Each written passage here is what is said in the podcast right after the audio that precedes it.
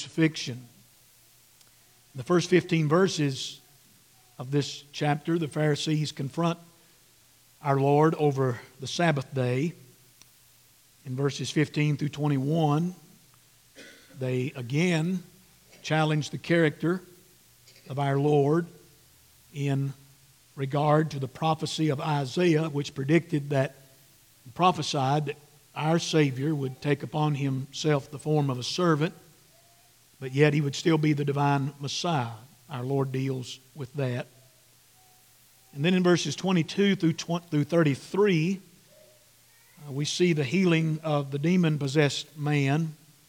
And instead of rejoicing and submitting to who Jesus is, the Pharisees want to tear down our Lord. He is preaching the gospel of the kingdom, He is healing the sick, He is opening blinded eyes, He is delivering men from the power of Satan. And all the Pharisees want to do is discredit Him and attribute what He is doing to the power of Satan. It is in that context that Jesus talks about the unpardonable sin in response to the attitude of the Pharisees. And again, we see a clear contrast between the Pharisees and the Lord Jesus. In verse 33 through 37 that we looked at last Lord's Day, our Lord gives a stinging and severe rebuke to the Pharisees in regard to their language and the words that come out of their mouth. And he tells them that their actions on the outside and the words that come out on the outside are a reflection of their heart that's on the inside. And we learn that words reveal a heart. Words reveal if a heart is for God, or words reveal if a heart is in contrast to God.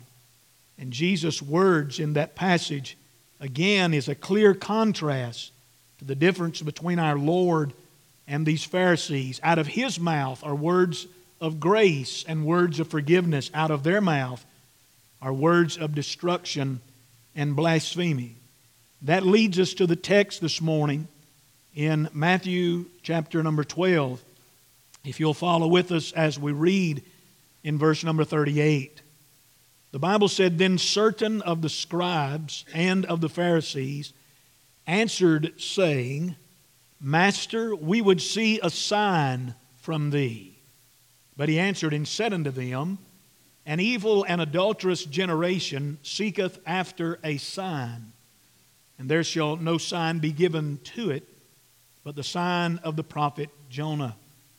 For as Jonah was three days and three nights in the whale's belly, so shall the Son of Man be three days and three nights in the heart of the earth.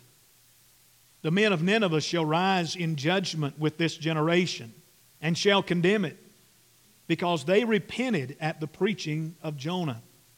And behold, a greater than Jonah is here. The queen of the south shall rise up in the judgment with this generation and shall condemn it. For she came from the uttermost parts of the earth to hear the wisdom of Solomon. And behold, a greater than Solomon is here. I want to preach this morning, and Lord willing, next Sunday morning, and maybe even Easter Sunday morning, depending on how far we get in the text, on the sign of Jonah. This is the subject that our Lord brings up in his response to how the Pharisees responded to what he had been teaching and what he had been saying.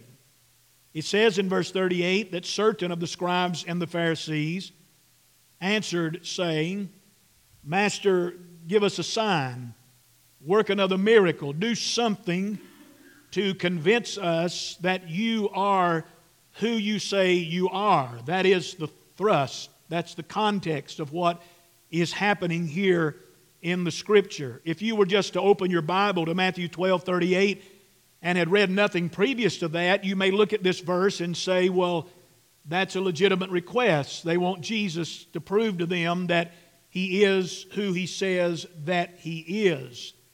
But I remind you, and those of you who have been here and heard the preaching of this Gospel of Matthew know that Jesus has already worked miracles. He has already given evidence that he is the divine Son of God.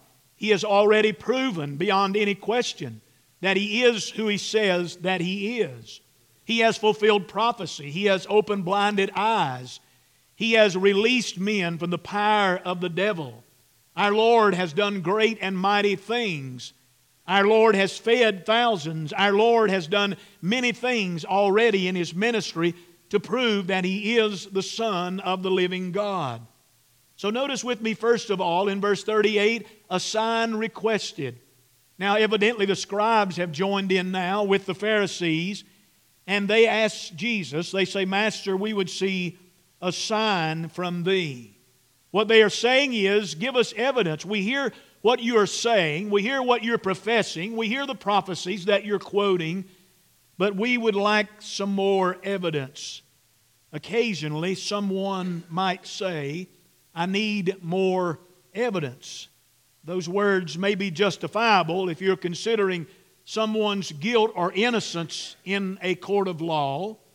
It may be a, a legitimate question if you are questioning the reliability of some new medicine or some new surgical procedure, or if you are questioning the reality of whether something that is being presented is accurate, whether it's factual or whether it is not, it may be appropriate and often is appropriate to make the statement, I need more evidence, or I need to see more evidence. We need to do more research on that, or the jury's still out on that. You've heard that old cliche that all of the evidence has not yet been considered. However, when it comes to Jesus Christ and his claims to be the Son of God, when it comes to our Lord and his claims to be King and ushering in the kingdom of God, the phrase, I need more evidence, will not hold water. There is no one today who has a copy of God's Word and has heard the preaching of the gospel of Jesus Christ who could ever justifiably say, I need more evidence. I need more evidence to prove that Jesus is who that he says he is. Now, certainly in some parts of the world, there are people who have more revelation of God and His Son than there are in other places of the world. I think it's safe to say that we, right here where we sit this morning, we have more than enough evidence in the Scriptures. We have more than enough proof from the Word of God to understand that Jesus is who He said that He was. You see, the problem here in the text is the same problem we have this morning. It is not that there is not sufficient evidence or that there has not been enough miracles and signs and things done to prove that Jesus is who he says that he is. The problem here is the same that it was in Matthew 12 38. It's the depravity of the human heart. It is the fact that men uh, do not want to be seen, do not want to see the very evidence that is given in Scripture. It is not that the evidence is not here and the proof is not here. It is the fact that the sinful heart of man rejects that truth and turns a blind eye and a deaf ear to the Word of God. The preacher in Ecclesiastes 9:11 said this, Ecclesiastes 9:11, "The race is not to the swift, nor the battle to the strong. His point in that verse is that wisdom and understanding is not always with the educated. He is saying that wisdom and understanding does not always reside with the intellectuals and with those who feel that they have arrived intellectually. You notice that in verse 38, you have the intellectuals, you have the spirituals, you have the people who feel they have arrived. You have the scribes who write out the Word of God and the law of God. You have the Pharisees who are descendants of, of people who knew the Old Testament and they know the Old Testament law and the Old Testament prophecies. In other words, in verse 38, you have the educated, you have the intelligent, you have the men who profess to be wise and to have understanding about everything pertaining to God, to His Son, to the Messiah, to the coming kingdom, and to everything that God has written in the Old Testament.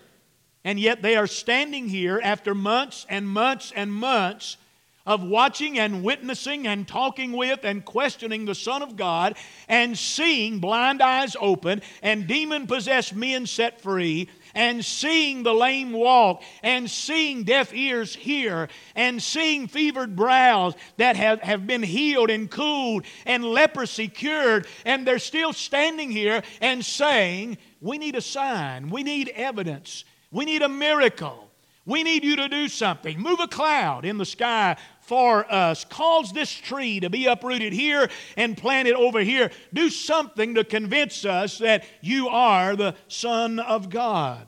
And it brings us back to what the Ecclesiastes writer said the race is not to the swift, nor the battle to the strong. It is not always those who profess to know everything and to, who profess to be wise concerning the Word of God. It is not often that you see those people ever really submit and come to Jesus Christ. Oh, they are. Paul said that over in the book of Corinthians. Not many wise. He didn't say not any. But he said, Not many wise, not many noble. When you get to that arena of the depraved human heart in which men think they know everything, those are individuals who are very unlikely to ever believe on the name of the Lord Jesus Christ. It's often the very smartest of our world who deny the very truth of Jesus Christ. It is often the very intelligent who avoid the truth of God and make it seem to be foolishness and ignorance. We don't see that anywhere more prevalent than we do in our own culture and in our own world. Those who have been raised in a culture and educated in a culture to question this book and to question the existence of God and to question the infallibility of the Word of God are now sitting in our high courts and they're now sitting in our, in our places of government and even in our churches and our world. And they're even in our homes and families now questioning whether Jesus really is who He said that He was or if He would do something more than that, maybe they will turn and maybe they will believe. In fact, the problem is not the lack of evidence, the problem is the depravity of the human heart. Men sit in darkness. And without the grace of God and without the regenerating work of the Holy Spirit of God, man will never see truth. And man will never understand who God is. And man will never know who he himself is in his own sinfulness. If you're here saved today, God, in His grace, revealed that unto you. He showed that to you in His mighty work of redemption. He brought you to saving faith. Matter of fact, the Apostle Paul said it in Romans 1:18 when he talked about sinful man, when he talked about the depravity of man and the evil and the sinfulness of men. Paul describes them as this. He said they hold the truth in unrighteousness. The word hold there means suppress, or it means they restrain the very truth in their fallen humanity. Fallen man makes an effort to hide the evidence concerning both God and man. When it comes to God and to His Word and what God's Word says, deceitful and sinful and depraved man, he holds that in suppression. He wants to restrain the truth about who we are and who God is. And our Lord is standing in front of scribes and Pharisees in verse 38, and they are asking for a sign. They are requesting Him do something. They are saying, Master, do something. I mean, you know, make a do, do something. Dance on the head of a pin. Uh, bring a bunch of angels down here and line them up in alphabetical order or something. Do something to show us that you are the Son of God. They are requesting that because in their heart and mind, they are suppressing truth. They are suppressing truth. They are holding truth in unrighteousness, and they are not willing to receive it from the Word of God. You know, years ago, when I was a young young boy growing up and coming up in school, and the first efforts were made to keep prayer out of school and also, the first efforts were made to uh, remove Bible reading from public classrooms and public places and all of those things. You know, uh, it was portrayed as people hating the Bible or people hating this or that. The issue really wasn't that men hated the Bible, the issue was that man was suppressing truth. He didn't want people to understand truth. I mean, that's just where we are. But I want you to see it was also in Jesus' day when men are standing looking at the very incarnated Son of God, God in the flesh, and they are saying to him, Master, we would see a sign from thee. Do something to prove to us that you're the Son of God. Now, fast forward to the crucifixion of our Lord, and they're asking for the same thing.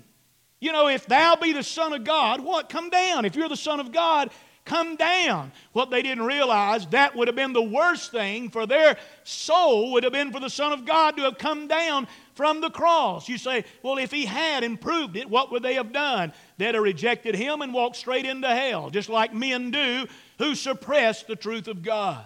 Church, we either believe the Word of God or we deny the Word of God. We either believe what God has said in this book or we deny Jesus has already said there's no gray area, there's no middle ground. He that is not with me is against me, he that's not for me is against me. You're either denying me or you're affirming me, one of the two. And here the Pharisees, in this request, they are confirming that they do not know the Lord. So, a prime example of suppressing the truth and unrighteousness is here in verse 38. Now, some read this and say, Well, preacher, don't be hard on them they are being very polite to Jesus. They call him master, or as could be translated, teacher. We know we would see a sign from thee. You're saying uh, they're being polite to him, like Nicodemus was when he said, Teacher, we know that thou, you know, art come from God. They do use the word that is that would seem that they are polite. That's the way you speak to a rabbi in that day. But the question is disrespectful. It's very disrespectful because the Lord had already shown miraculous signs in their presence. You say, well, if I'm, if I'm saying uh, I don't really know if Jesus is God in the flesh or not, preacher, is that polite? That's disrespectful because God has already proven Himself that, and it's already written in the Word of God. You say, well, I hadn't read the Word of God. Then, brother, the problem's not on God's part, the problem's on your part. The problem's in your field. They come to him appearing to be polite, but in the very language of politeness, they are showing the greatest disrespect to the Son of God that could be shown. They're asking for a sign. It would be like a child calling out in the middle of the night to a father, Come, uh, Dad, Mom, bring me a drink of water. You take them a drink of water, set it on the bed stand, and go back and lay down. And they cry again. You come back, and the water is still sitting there. And you say to them, The water is sitting here. And then the third time, and fourth time, and finally you're saying, Here is the water. Jesus has presented the truth about himself and about who he is, not once, not twice, not three times, but over and over and over again. And they have the audacity but really the depravity to stand there in front of him and say, Show us more. Do something more exciting. You know, make something happen that will convince us that you are the Son of God. Now, let me just say, first of all, there's nothing wrong with asking for a sign. They're coming out of the Old Testament where the Lord did those very things. When a prophet came to bring a message to Israel, God usually confirmed them in one of two ways. Number one, he would either let that generation live to see that prophecy fulfilled, to prove that that prophecy was true. Or second, he would give the prophet power to do a certain miracle so that they would believe that he was sent from God. I know a lot of people think the Bible is a book full of miracles, but actually it's not. Miracles are very limited in their scope and they're very limited in their seasons.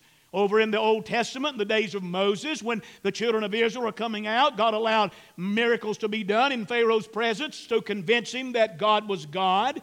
And then in the days of Elijah and Elisha, you had a, another burst of miracles, but they're not on every page. They were used to convince that what God was speaking, what God was saying, or what God was doing was really of God. And that's how they were used in the Old Testament.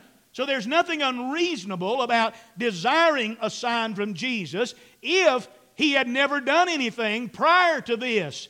But if you read the Word of God, he's done enough that they should never, ever ask again. For those of you that are lost this morning, wondering if Jesus is who he says that he is, I would challenge you this morning and invite you and exhort you to pick up a copy of God's Word and read about it. I would exhort you to turn to John chapter 1 and read the Gospel of John. I would exhort you to do that. You say, Preacher, does that work? Does that really work? It absolutely does. We are born again by the incorruptible seed of the Word of God. I shared this with you a year or so back. I went to school with a, well, with a young man in Iredell County. He was a year older than I. He grew up in the Christian science religion, and uh, we had some interesting conversations. He and I went to uh, grade school together through eight years and then went to four years of high school together. We never argued, we were friends, and we went to school together. And, but he was a Christian science. When I started preaching in my junior year of high school, we had some really interesting conversations. And he had always, always stood his ground on what he believed about those things. Uh, he has a member of his family that, that I know very well that's a preacher. God called him to preach. And uh, he called me, I think it was a year or so ago now, or maybe close to a year now, and uh, told me this man had gotten saved. This man had gotten saved. I've preached to him several times. He had family and my former pastor, and he would come occasionally, and I preached to him. And I knew this man. He was very he wasn't an arguer. He wasn't he wasn't somebody irrational. He just believed what he believed. And so I asked this preacher.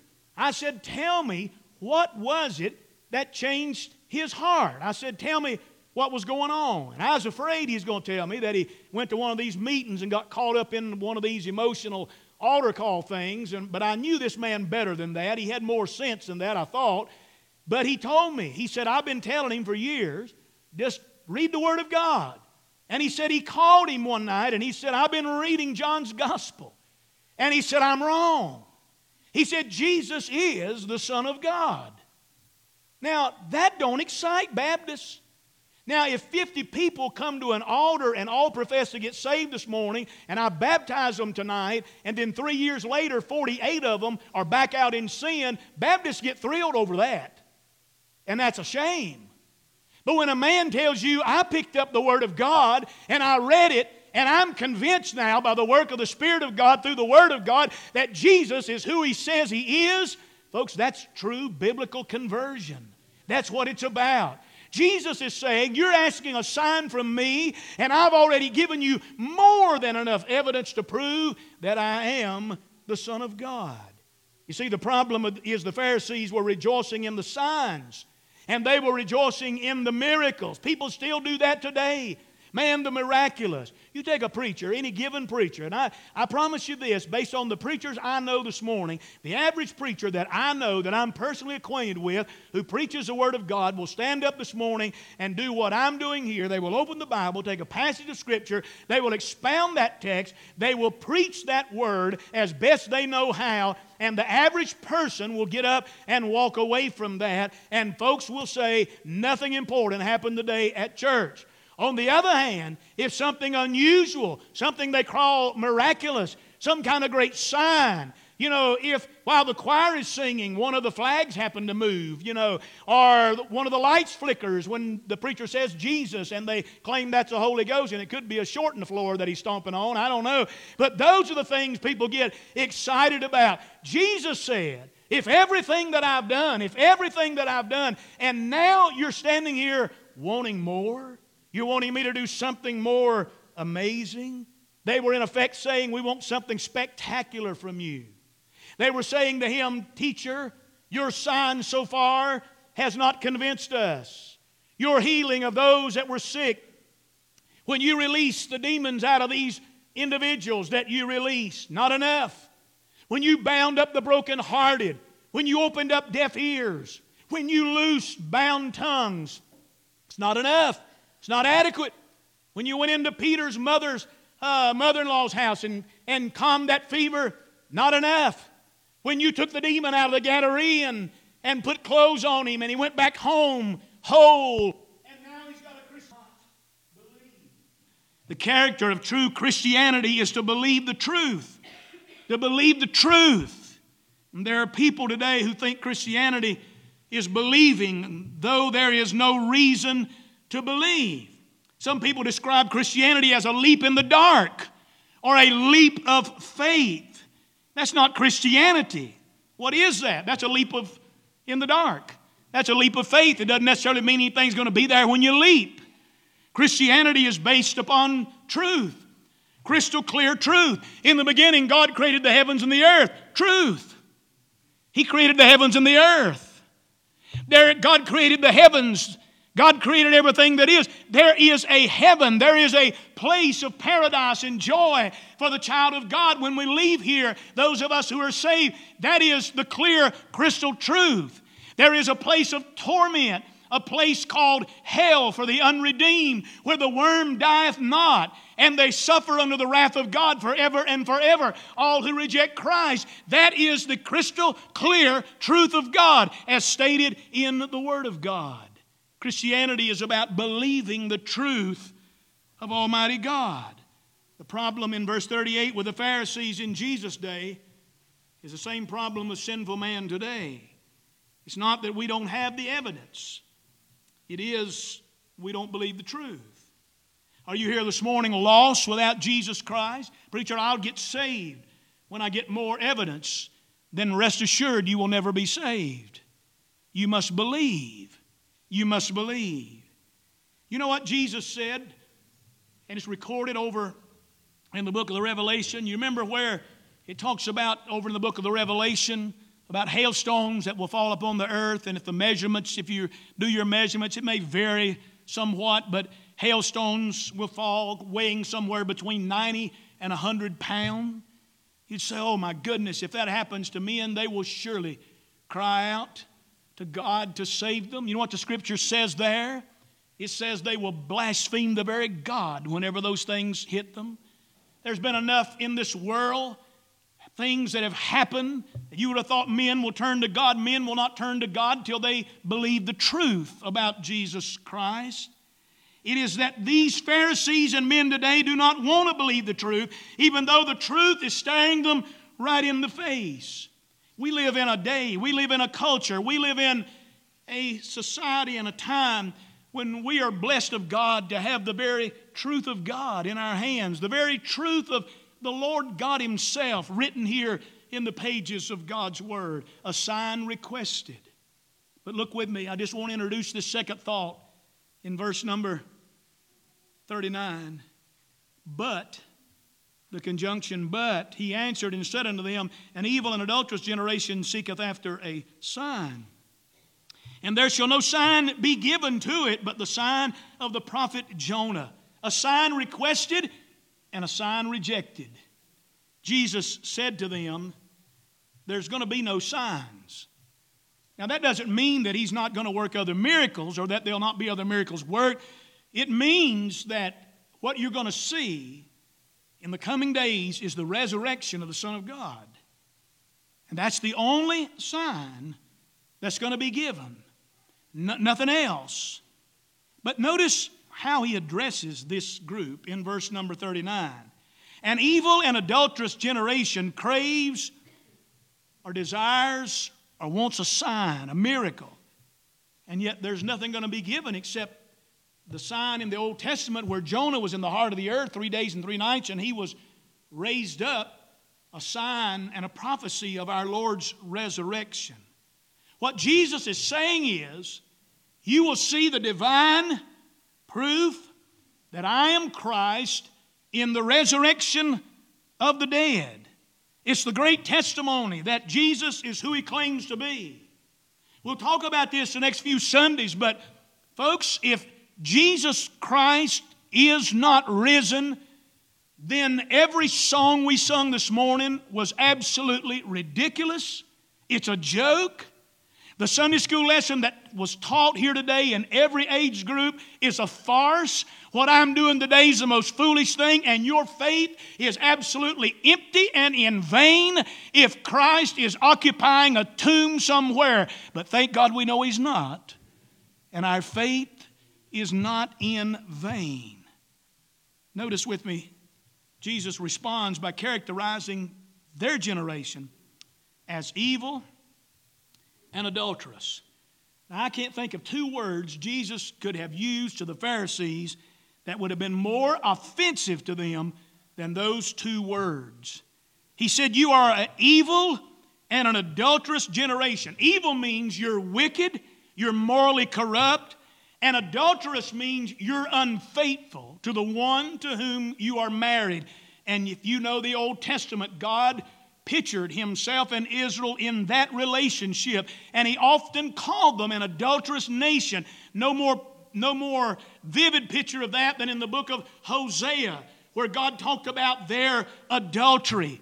He's saying that to people who considered themselves moral, who considered themselves righteous, who considered themselves the purest of the pure. He told them that. He said, You've asked that because you are evil. And he said, You've asked that because you are adulterous. He's saying, You love God. You love yourself more than you love God. You know, when somebody commits adultery, they love themselves more than they love their spouse. And, G- and Jesus is saying to these Pharisees and scribes, You love yourself more than you love God. He's saying you're the exact opposite of what you ought to be. He's saying you're religious, you're legalistic, you're symbolic on the outside. But he said on the inside, your heart is black and your heart is lost and your heart is away from God.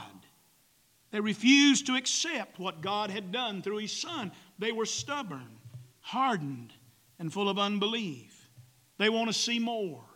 And the problem is not that they hadn't seen enough, the problem is their deceitful heart. Well, what does he mean by this generation? He talks about an evil and adulterous generation. Well, he could be speaking about the entire Jewish race.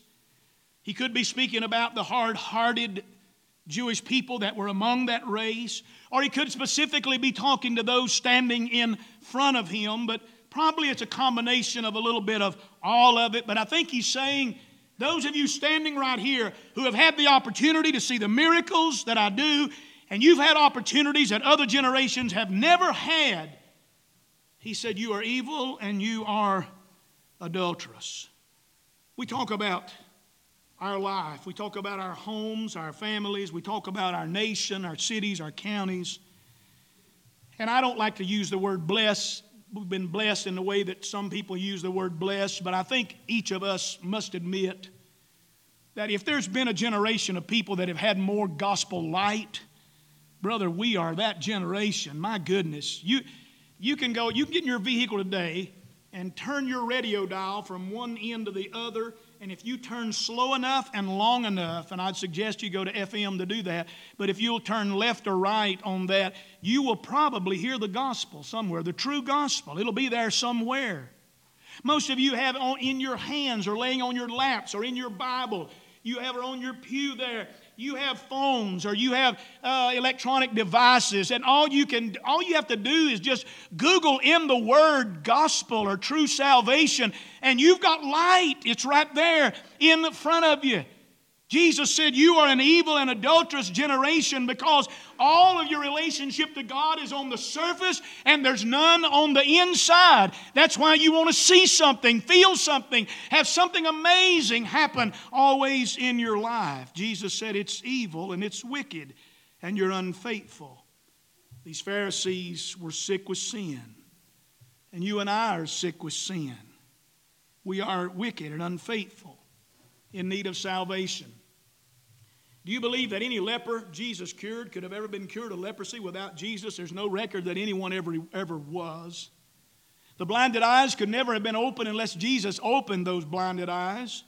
The maniac of Gadara, the demon possessed person we read about last week, uh, and, and prior to that, they would have never found freedom and normality and new life without Jesus Christ. And no sinner sitting in here today or listening by other means will ever be whole without the transforming power of Jesus Christ. Jesus said there will be no other sign. Spiritual adultery is more prevalent today in the church than it ever has been, probably more prevalent than physical adultery. James said in James 4 4, Ye adulterers and adulteresses, know ye not that the friendship of the world is enmity with God? Whosoever therefore will be a friend of the world is the enemy of God. Now, if you read this and you think the Pharisees are ready to sing, Yes, Jesus loves me, you're wrong. And if you think Jesus came to this world to win friends and influence people and start a movement, You're wrong. Jesus loved these Pharisees, and the way that I know he loved them was because he told them the truth about their condition. I heard a preacher this week on the radio say that the gospel was good news and total good news, and he said he got bothered when he heard preachers preach anything but good news. And I'm sitting in my car preaching to an audience of nobody but me, and I said, The good news isn't good and never will be good until you understand the bad news. You know what makes the good news good news? The bad news about who I was and what I am. That's what makes the good news good news. If I wasn't so unrighteous, what would be so good about His righteousness? If I wasn't so lost, what would be good about Him coming to find me if I didn't think I was really that lost to begin with? If I wasn't that messed up, what would be so good about Him coming to fix me up? If I wasn't so out there, alienated from God, what's so good about somebody trying to come and get me to God when I think I'm already near God? Christ didn't come to help us take a little step of faith. He didn't come to bring us back over the little bridge.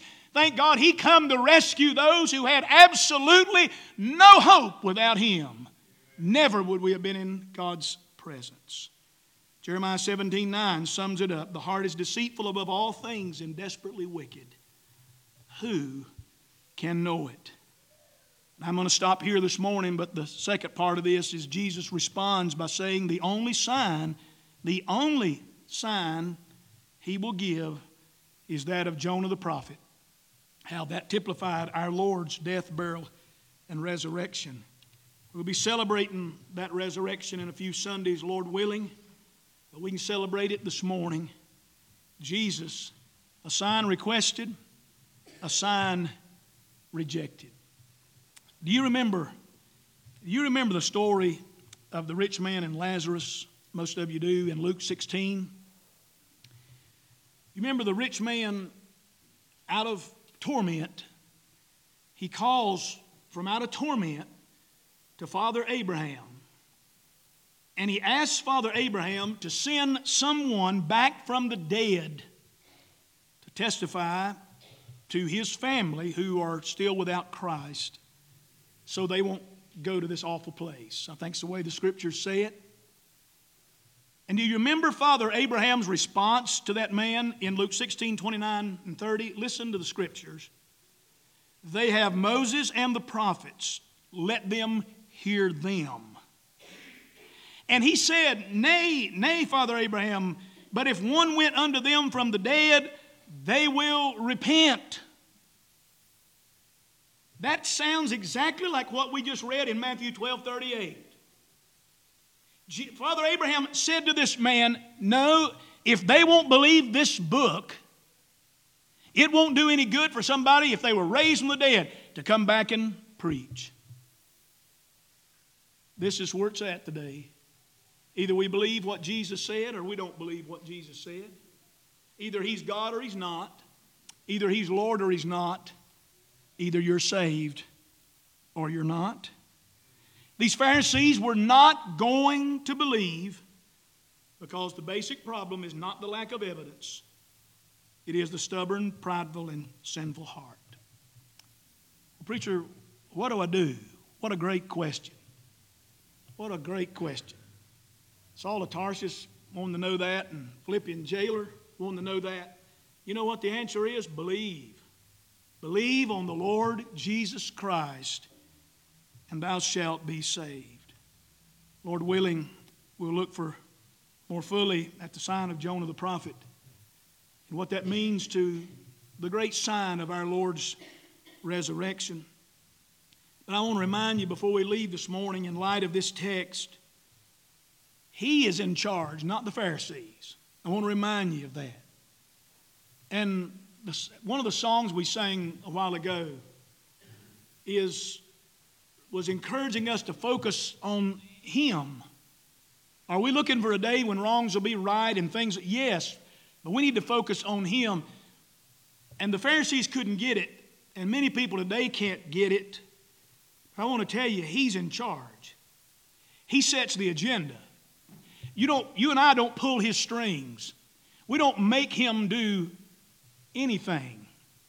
Dr. Vance Havner said, and I've quoted it many times in that passage in Acts where the sheet's being let down and, and God's showing Peter what's clean and what's unclean. If you remember, Peter responded to the Lord and he said, Not so, Lord.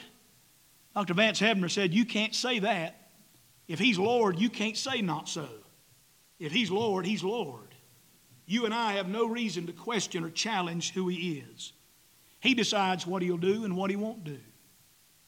Jesus is not doing miracles on demand. He's not going to be my private miracle worker, nor is he going to be yours. Remember what Herod said when Pilate turned him, when Pilate found out where Jesus was from. You remember he turned him back over to Herod, sent him back to Herod in Luke 23. All this information they've got about Jesus and his being the Messiah. Listen to this, and we're done. Luke 23 8. When Herod saw Jesus, he was exceeding glad, for he was desirous to see him of a long season, because he had heard many things of him, and he hoped to have seen some miracle done by him. You remember that?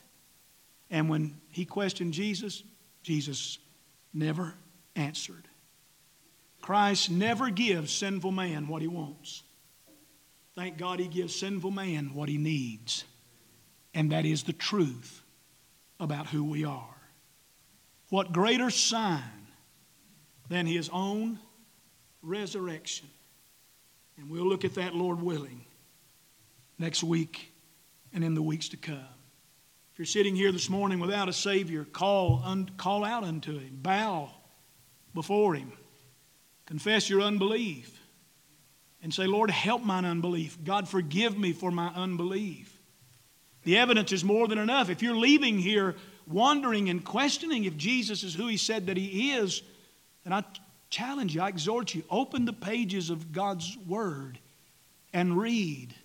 Read about a book. Read from this book that is absolute truth without any mixture of error. Read.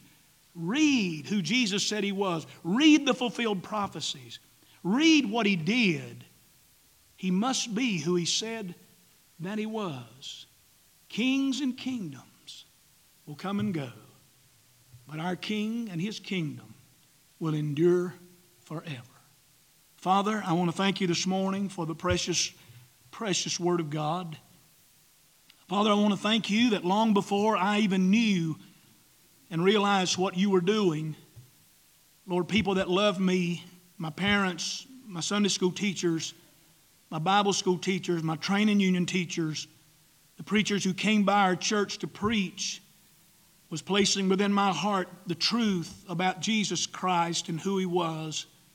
And Father, I want to thank you for that time in my life when, whenever you brought me to that point and that place. And Father, truth, truth was there. And you gave me faith and you gave me strength and you gave me life to believe. I thank you for that. Lord, no doubt here today in this congregation, is individuals sitting who know the facts, but Lord, they've never believed by faith.